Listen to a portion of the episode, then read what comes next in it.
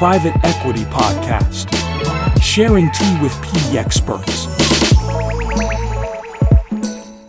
Je suis Antoine Sage et je vous propose de partager un thé avec les personnalités de l'écosystème du private equity. Sans langue de bois, chaque invité nous parle de son sujet d'expertise, de son parcours et de sa vision du private equity. Chacun sa tasse de thé. GPs, LPs, régulateurs, prestataires et partenaires. Avec le podcast Private Equity, toutes et tous sont les bienvenus tant qu'ils enrichissent notre vision du PE. Pour cet épisode estival du podcast Private Equity, nous revenons avec vous sur nos moments favoris, avec Valentine Baudouin, une des dix femmes à suivre dans la tech, Mathieu Cornietti, précurseur dans l'impact investing, et Christophe Parier, pionnier dans l'engagement ESG. Pour notre premier épisode, Valentine Baudouin partage avec nous son intense expérience dans la gestion de la crise induite par l'explosion du fonds Madoff au sein du groupe Santander à Genève. Donc quand je quitte euh, Gide, donc ce cabinet français chez qui ils étaient en marché de capitaux, donc je pars à Genève et je rejoins donc en effet Optimal Investment Services, euh, qui était la branche hedge fund de la banque Santander euh, à l'époque faut pas, j'étais jeune avocate, euh, j'arrive à Genève, je suis pas avocate de droit suisse et je connais pas grand chose euh, au domaine du hedge fund. Je comprends juste que c'est euh, un assez gros hedge fund et il se trouve que je parle espagnol. Donc je crois que c'est la raison pour laquelle ils m'ont recruté à la base, c'est uniquement parce que je parlais espagnol et que donc c'était l'une des, une des langues de, de, de Optimal. Donc je commence et euh, je commence mon premier jour et en fait je suis arrivée quelques semaines avant que ça se passe avant que donc finalement la fraude de BLMIS, donc euh, la société de broker-dealer de Bernard Madoff, soit découverte. Et donc je me retrouve finalement euh, au bout de trois quatre semaines avec donc il y avait quelques milliards quand même d'impactés puisqu'Optimal était un, un, fonds de fonds face à euh, voilà bah maintenant on a euh, on a euh, finalement une partie de nos actifs était exposée à l'une des plus grosses fraudes et l'un des plus gros Ponzi qui puisse exister. Il se trouve qu'on est aussi en 2009, donc en 2009, euh, crise de la liquidité. Optimal, encore une fois, était un, fonds de hedge. Et donc la plupart des fonds, des fonds de hedge dans lesquels on était investis font ce qui s'appelle des side pockets c'est-à-dire vous bloque les redemptions. Donc je me trouve dans un univers que je ne connais pas, avec euh, une immense euh, fraude euh, à gérer. En tout cas, naturellement, il y avait un directeur juridique incroyable d'ailleurs qui m'a appris mon métier, qui était là-bas, et également la quasi-totalité de nos fonds qui avaient le même nom, dans lesquels on avait 80% de demandes de rachat, alors que l'actif dans lequel on avait investi était bloqué et gelé. Donc ça a été le et voilà ça a été un moment en tout cas très fort et je dis souvent que c'est chez Optimal que j'ai appris mon métier finalement face à tout ce qui pouvait arriver pire finalement, en tout cas d'un point de vue opérationnel, juridique, contentieux, euh, s'est déroulé dans ces, dans ces deux années. Pour notre deuxième épisode, Mathieu Cornietti nous illustre la notion de double performance financière et sociale en partageant l'exemple de Recycle Matelas Europe et de leur formidable parcours.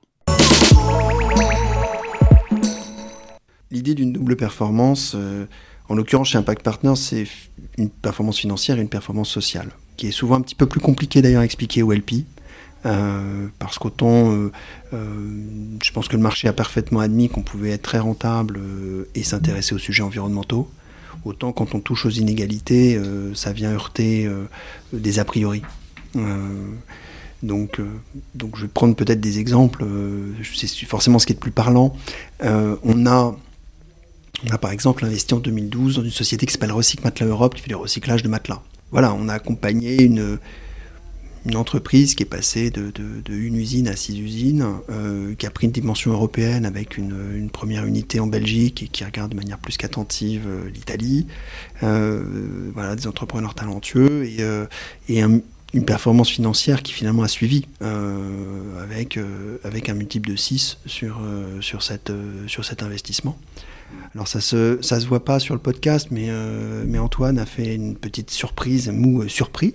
Oh, oh. Je reconnais. C'est assez. Euh, euh, c'est ça aussi qui fait qu'aujourd'hui Impact Partners euh, euh, a gagné la confiance des souscripteurs, est aujourd'hui crédible. Nos fonds nos fonds ont généré une vraie performance financière. Voilà, je le fonds numéro 2, enfin le deuxième fonds qu'on élevait qui était ouvert aux institutionnels, a, euh, sur 15 participations, généré une performance brute de 2,4 fois la mise.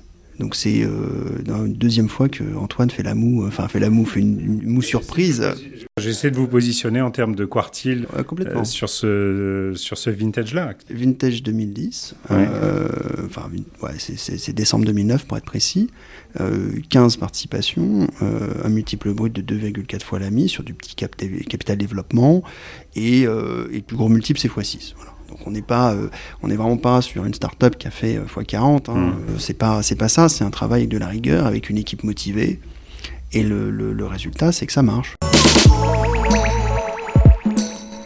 Et enfin, pour notre troisième épisode, Christophe Parier revient sur l'un de ses moments forts en private equity avec le spin-off d'Atlas Formen du groupe De Agostini.